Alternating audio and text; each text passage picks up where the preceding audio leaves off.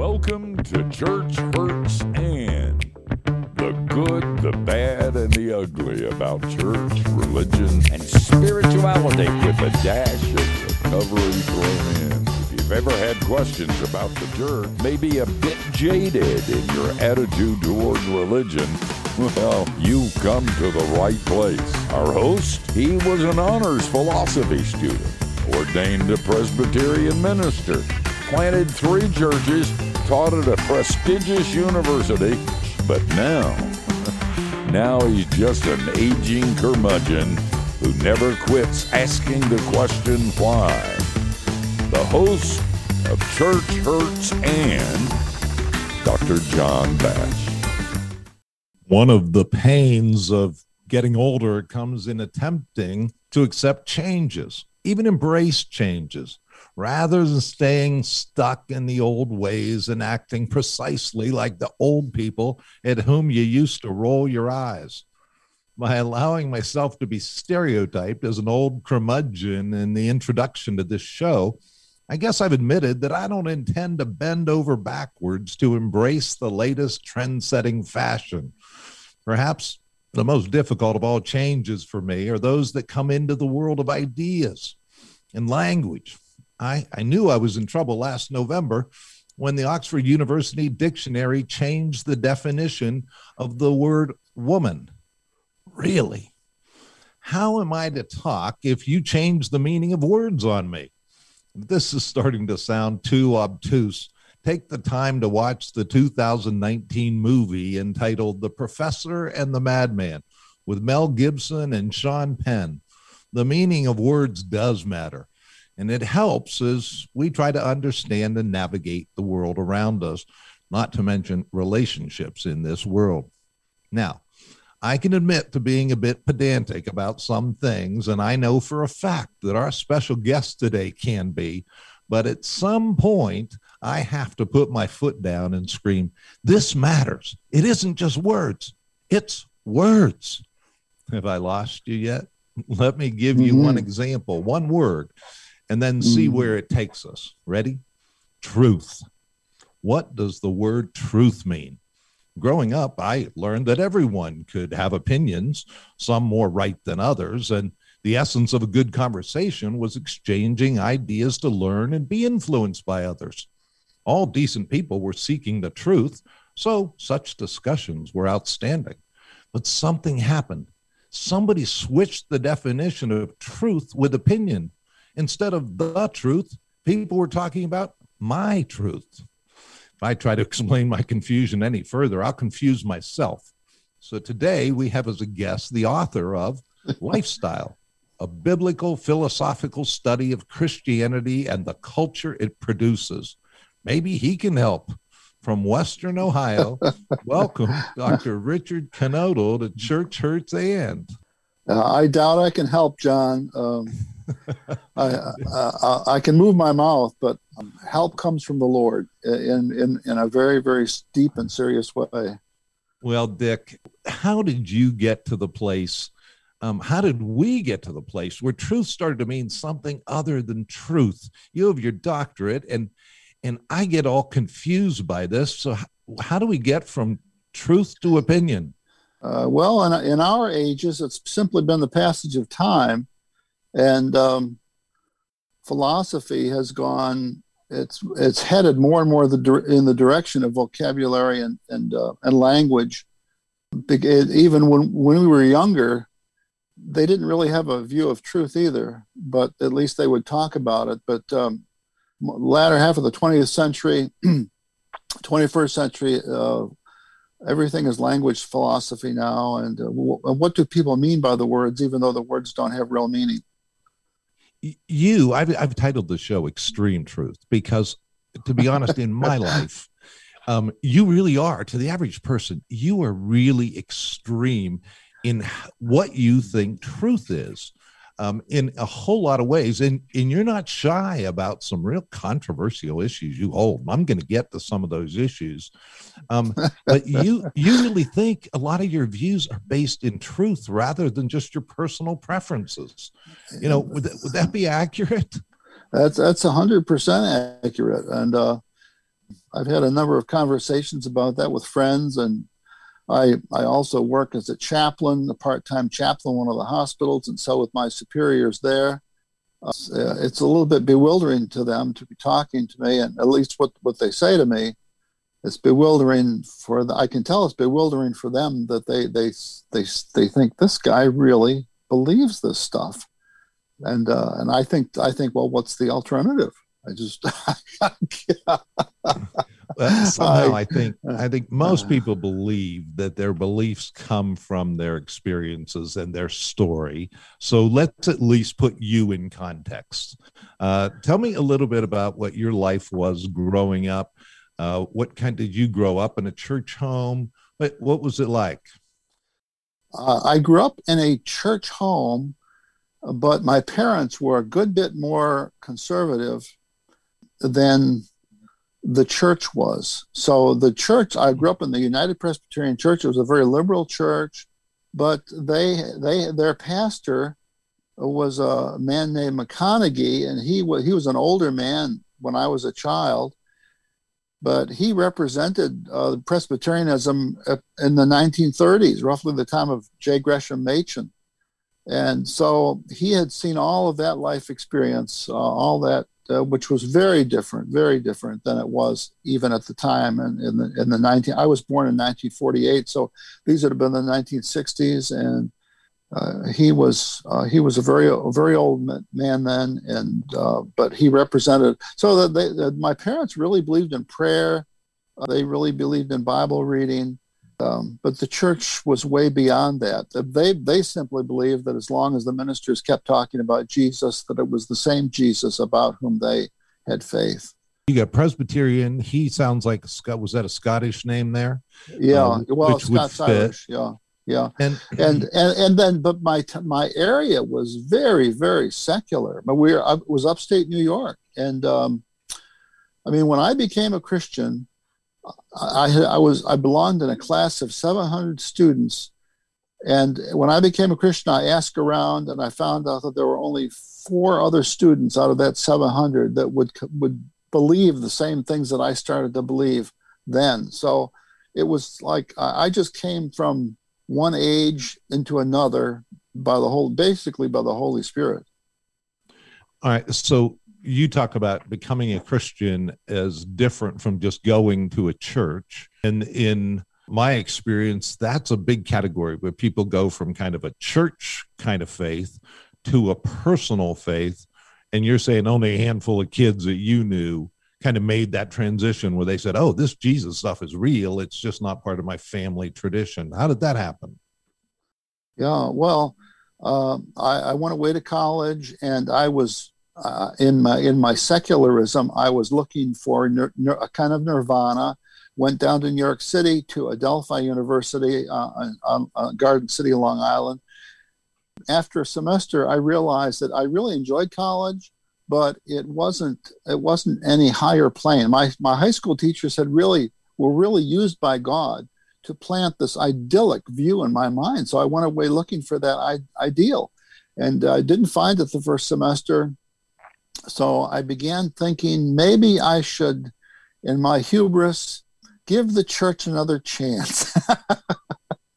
so I, I considered transferring. I, I, ultimately did transfer in the spring. I, I accepted a uh, uh, provision from Westminster College in New Wilmington, Pennsylvania.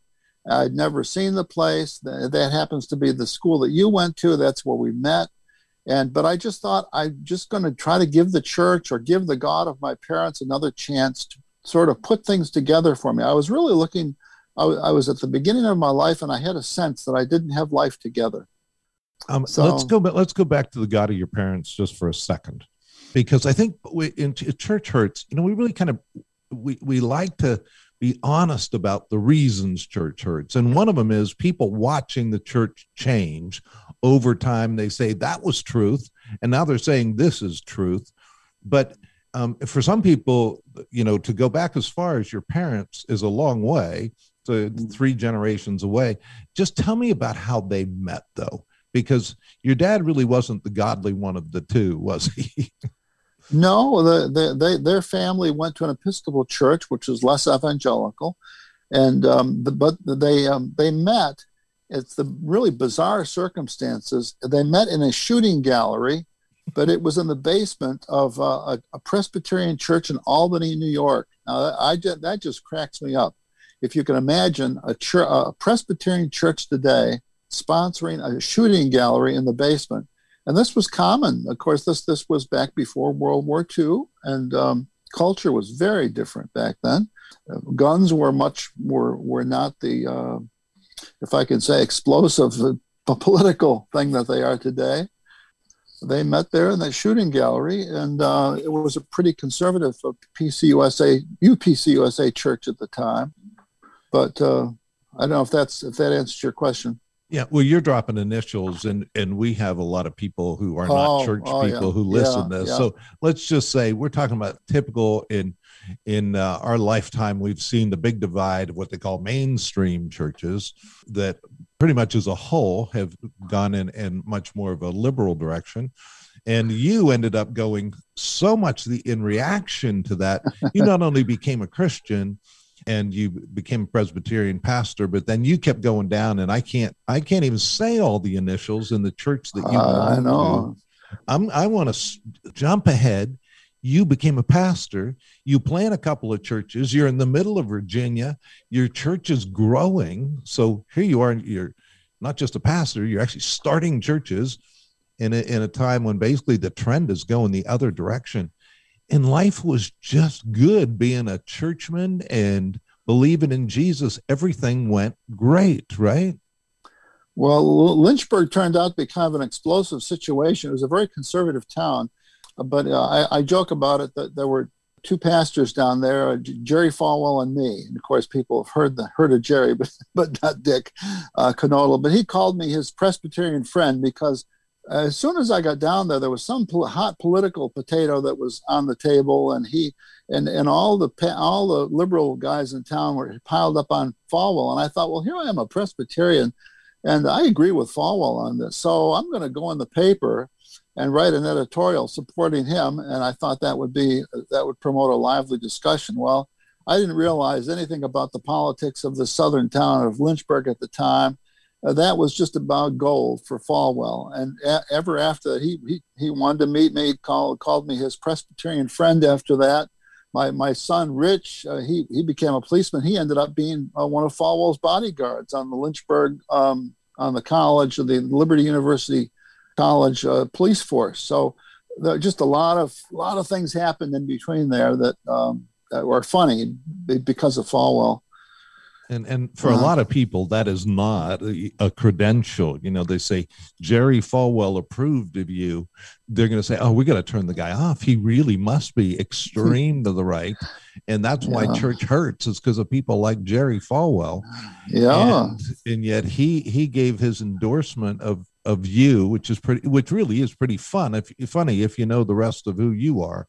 Yeah, but I wrote a, I, I wrote an article in the in one of the Reform magazines and back in those days called it was titled a, a Calvinist in Falwell land and one of the the prize sentences of that was I said the more we talk about politics the more we agree the more we talk about religion the more we disagree so this is for two clergymen you know so it was, it was really funny and for a lot of people, this discussion is part of just the church hurts. They hate the politics stuff. They hate the mixing it, and they hate all the differences. You, you got the Reformed this and the Baptist this, and you got all those names. So I want to get to something real here, because something happened in your life. You guys were were praying about having another child and adopting a child years before that Mm-hmm. And and you really thought God had answered your prayers. T- tell me about that experience. Well, it was an it was a, an idealistic stage of our lives. We were just we are a young couple in our twenties, and we thought, why should we have more children than when there are already ch- unhappy children, abandoned children in the world at this time? So we we thought we would pick up one of these little abandoned kids and uh, and then maybe have some more of our own after that. So we ended up adopting a child uh, from Colombia, and we actually went down there. We lived down there for about a month, and um, it was it was great fun. We we we uh, we went. We thought we were going to get a little girl because we had uh, a boy at that time, uh, but uh, we ended up having all. Had no one more child after Carl, Christopher. So Rich, Rich, Carl, and Christopher, and um, but um, we we ended up not having a choice. God's in God's foreordination. I guess He wanted us, us to have boys.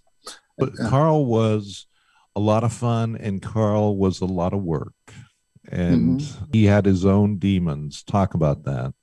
Yeah, almost uh, when as soon as we got home, there were there were signs that manifested themselves very quickly. For instance, he had really he was mostly Indian. In in Colombia, you have um, three different races represented: uh, blacks, whites, and Indians. And they then there's the intermixture. The more toward the interior you get, the more the Indians would, the Indian race, would the native race in that area would manifest itself. So Carl had this very straight jet black hair, very thick.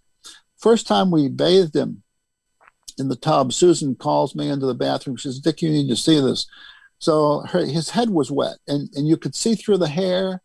And all of a sudden, you could see all of these scars in the top of his head that you couldn't see and so we knew that he'd been severely beaten as a little. We got him at three years old, roughly. And so before three, he had all of these head scars. It was it almost uh, almost brought us to tears immediately. And then uh, we we saw a lot of behavioral characteristics that you know we knew that things that he he was not normal in the in, in, a, in, a, in the sense of just a naive child. I had him on my I balanced on my hip and my right leg going up the stairs of the manse at that time, and my I had a little office under one underneath the, uh, the eave of a roof, and I'd hung a light bulb off the top of the roof or under the un- underbelly of the roof, hang, hanging over the desk. So I've got him on balanced on my hip, and we get to the desk, and I'm reaching looking for some papers. He reaches out before I could say anything and grabbed the light bulb with his bare hand pulled it back, pulled it back right away. Not a sound. Carl did not show any signs of pain, which is, of course, that's indicative of a certain psychological awareness or a, a bent of behavior. So then the next thing I know, he's taking his other little hand and pushing it beside my head toward the light bulb to see if when my face hits that bulb, if I'll react the same way that he did, you know. So it's just a little three-year-old tyke, you know, but we we knew right away. I mean, he, didn't show pain. Um, then when he feels pain, he wants to see if you'll feel pain.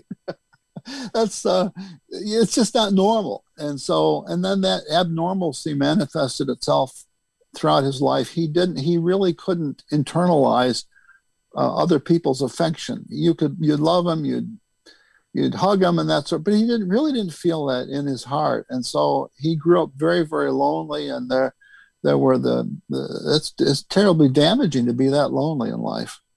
The end of that story is sad. Yeah, he's mid 30s, and we had been afraid for years that we were going to get a call someday from the sheriff or the police department that he had killed himself.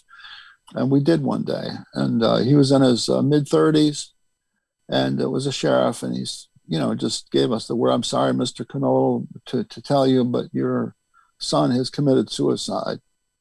Beside, beside, beside his body, there were two contraries. There was an open Bible, and there was a revolver with a spent cartridge in it. And Carl was gone.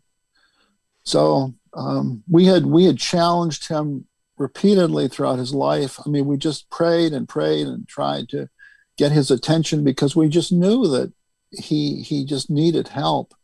And uh, it was beyond what we could give him because it had to do with him and his own heart and what he felt. And we thought we, we knew that god could make these basic changes in a person but he's about the only one that's for fundamental for changes that fundamental.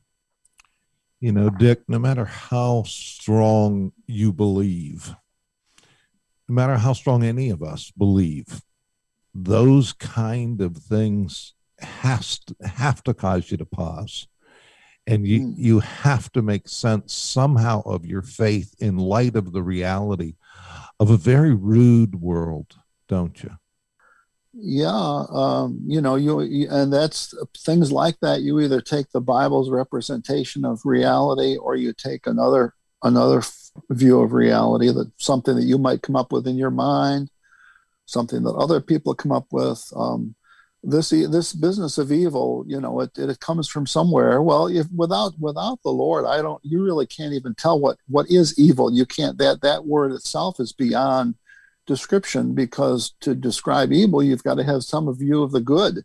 And uh, if good is the result of my opinion or group opinion, it's not really it's not really good. It's not really evil. It's just a it's just the way the animals are snarling or or snorting on a certain day. Uh, animals without any reason who are on some celestial speck in the sky, you know. And so, but if you if you accept the Lord in His definitions, well, then you can have a real value system and a reality that spins out from that. I want to hear another story from you, but before I do, let me just take a break to mention uh, Standing Stone Ministry. Uh, Standing Stone cares for the frontline workers in the spiritual world ministers, missionaries, recovery specialists. We provide an arm to lean on, an ear to listen, understanding from experience with unceasing prayer. This is all done with no cost to those Standing Stone, uh, working with Standing Stone shepherds because of your faithful gifts. I am one of those shepherds who depends on your support. And so we would humbly ask you to consider giving today. Just go to churchhurtsand.org, click on the donate button, and find out how you can help today. And then please prayerfully consider marking that box which asks if you want to make it a regular gifts.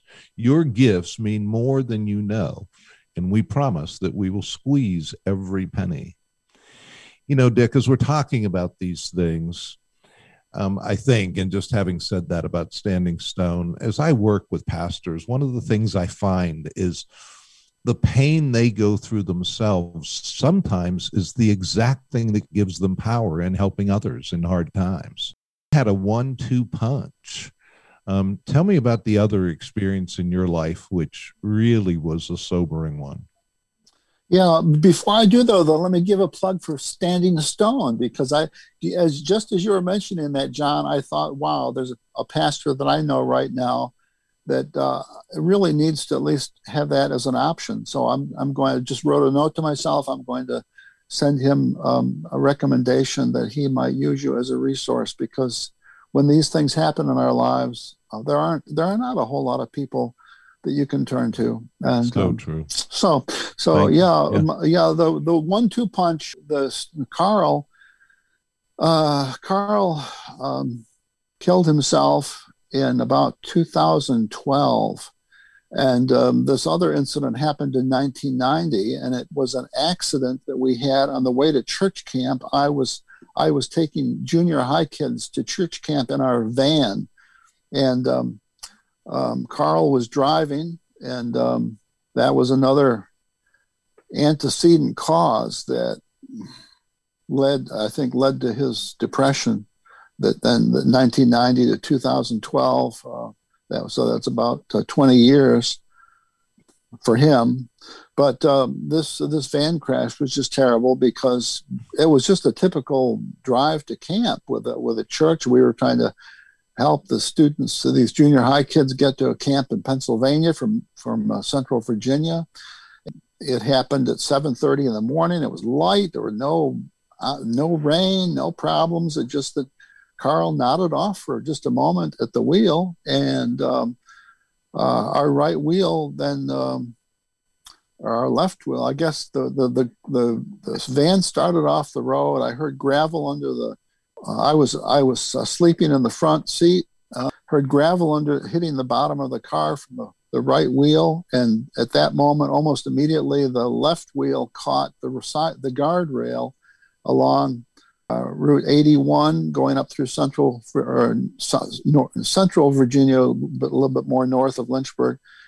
We went down this long ravine. The the, the van uh, started tumbling over and over, and um, two of the two of the kids, or two of the girls, and oh, they were amongst the best kids that I'd ever I've ever known. Uh, but they didn't have their seatbelts on, and um, So they got flipped out, flipped out of the van, and um, and uh, ended up uh, dying there. And so, you know, I went from sleeping peacefully in, the, in a car seat to having to call two parents who I loved, two sets of parents who I really loved, and and tell them that they we'd we'd had an accident and uh, both of their children were dead. And you can see it; it just affects me even to this day. I just uh, never been able to uh, get over it, and um, but that, I, I, looked at when it happened. I got I got out of the van and tried to take a, a meeting, uh, an instant recollection of uh, or evaluation of what everything looked like, and um, I could see a couple of uh, well, uh, the two kids that got thrown out of the vehicle. I could see them quickly, and then I just uh, looked up into the heavens and I said, "I know, Lord, that my life will never be the same. Be my God." in the midst of this and help us to get through. And then I started off, I gave one of the kids, uh, or I, I, could see that one of them was deceased already. I, I ran to the other. I thought she was still alive, but she was actually just having what I know now are death gasps. I gave her CPR for about half an hour because we we we had gone down this into this gulch and nobody nobody even knew we were down there for a while. The, the, the couple of the boys, one of them being my son, ran up to uh, 81 and tried to flag people down. Finally, got somebody to stop, and this was before cell phones, so uh, I didn't have a phone to call, but somebody somebody did have an early phone. They called, and so but it took a took quite a while for the police to get there in the emergency vehicles. Uh, but it Dick, was uh, it was devastating. Dick, it's those kind of things where people are just waiting to hear Romans 8 28 or, you know, I mean, all things work together for good for those who love God. And you want to curse. You want to say that that's not true. And you believe the Bible's true. And yet, man, there doesn't seem like anything good sometimes. And if there's a God, how can he allow such things to happen? Tell me about your extreme truth when the extreme in the other direction seems like extreme madness occurs. Yes, in, the book of Job, uh, one of the one of the real themes of Job is that Job went through these terrible circumstances himself, where most of his family was killed, and he he went from being a very rich man to having everything destroyed around him and yet he refused to curse the Lord. And he said, uh, uh, The Lord has given, the Lord has taken away. Blessed be the name of the Lord. And when um, when you think that when you can say that God is good, when He's devastated your life, that is the essence of faith.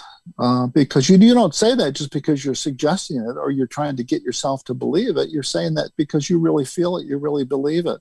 Psalm 107 is like that too. Over and over again, there's the, there's the refrain Oh, give thanks to the Lord, for he is good, for his mercy endures forever. And the psalmist, that, that's repeated, I think, seven times. That's not stupid. The, the, the psalmist knows all about these things. David was one of the most prolific of the psalm writers, and he lost a child. Uh, he had sinned with Bathsheba, had Uriah killed. So he was he was well aware of reality and how sin can skew our lives right to the death. But uh, experientially, you can and, and, and seeing the Word of God, you can come to that place where you really trust the Lord, despite His negative providences. And there's nothing more negative than losing a child just having your life turned upside down. And the, the, the, special grief for me was that I, I just had done everything in my life to that point to try to help other people. That was one of the reasons I was in the ministry, wanted to help other people. And here at that point, though, I had been an agent for the death of a child, and that twice over. So it was just devastating to me. I, I, I couldn't drive for weeks, and when I went out finally and drove the car, uh, I couldn't drive the speed limit. I just uh, I felt so totally conflicted. But I did know that God was good. I never had any doubts about the Lord, uh, despite the confusions of my providence. You know, Dick, I should have known it was going to go like this. We barely scratched the surface and, and our time's up. It just it seems to me that what I'm hearing is your belief that God is good was not going to be shaken by the craziness of the world that we live in. There's a time when all this is going to be put straight. And if we don't believe that, then this is really a mean, mean place to live. Uh, but yeah. I, let me at least let you let just turn and and though it's so heavy it's hard to do but let me just turn for a second and mention as you navigated those waters and you helped a lot of people by navigating it honestly and really and not sticking your head in the sand but you recently had kind of the joy because i introduced myself as an old curmudgeon. You're older than me and you mm-hmm. got to the place that you actually shot your age on the golf course. Uh, give me the one minute joy of that.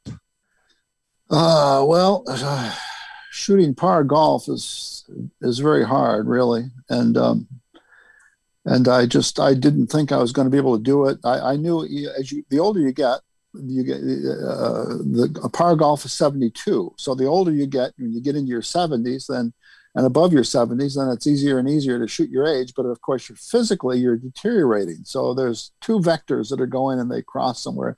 But I was I think I was 71 70 or 71 and um, i was off on vacation on cape cod and uh, just it was a very relaxing day. I started to string some pars together and uh, and uh, i just, there wasn't a single green that i either didn't hit or come close to and my chipping game putting game was on so I, I might have got a couple bogeys, but I got a couple birdies too. And here I, you know, I finished. And I didn't even think about shooting shooting my age, but I was just so I was basking in the beauty of such a great round of golf. And uh, all of a sudden, it came to me. I think I was 71 and I'd shot a 70, and uh, I thought, oh my word! And then I I realized that I'd done what I thought was the impossible up to that point. well, let me just say this before I close. I don't know many people in life more conservative than Dick Knodel. I don't know, certainly don't know anyone who's a thoughtful conservative as much as Dick Knodel, and I mean that theologically and politically. And I also know that for virtually all of my life, that if I was in need, I could call Dick Knodel. Thank you. Do you have any friends who are unpredictable, strong willed, opinionated, maybe a bit too honest, and certainly challenging to the status quo? many people I don't know. I, I, don't know which side of you you're on, John, but many people don't. Uh. Facebook unfriending is a perfect example of this. I always cringe when I see a post threatening to unfriend those who don't fit into a category, which makes the Facebook member uncomfortable. If you are voting for Trump, I'm going to block you. If you are a Democrat, go try to buy a brain with your welfare check. You get the idea. Some of us have friends who think as we do, play as we do, vote as we do, or go to the same kind of churches, country clubs, or the agnostic, I don't care societies. We get confused about how others can see things so differently. Angry at the news when we see those others making waves, spouting their distaste for our way of living, believing, and voting living in a modern culture that seems to want to talk a lot about people's national origins, cultures, racial identity, sexual preferences, and victimization possibilities, I regret that the discussion of ideas and truth seems to be taking a back seat. I've noticed that gravity doesn't seem to care about such things. It's real, it's truth. Newton's law of gravitation doesn't have a letter in its formula to account for such things. A Scottish lass is going to fall at the same speed as a Pakistani sheik. The seeking of truth has been the pursuit of thinkers since beginning of time. What is truth? And then how do things work? Is there something beyond this material world? Can we find a unifying purpose? What happens when we die? In my lifetime, I've seen a complete change in the popular discussion about truth. Science is viewed as the only field with access to real truth, as the dynamics of the material world are weighed, quantified, and put into formulas and then tested with the scientific method. If you can't put it under a microscope, taste, touch, or smell it, it must just be your opinion or now your truth. I look forward to the day when the bigger truths are valued again, when people with different viewpoints help us to think instead of be repulsed. I look forward to people discovering that God and the spiritual world are more real than gravity and seek and seek to have their God correspond to the God, the great I am, proclaimed in every faithful church without apology. I leave you with, leave you with two quotes one from an American preacher and one from a British politician. Warren Wiersbe said, Truth without love is brutality, and love without truth is hypocrisy. And then Winston Churchill said, Men occasionally stumble over the truth, but most of them pick themselves up and hurry off as if nothing had happened. It's worth a thought for Church Hurts and this is John Bash. Go and enjoy God today, won't you?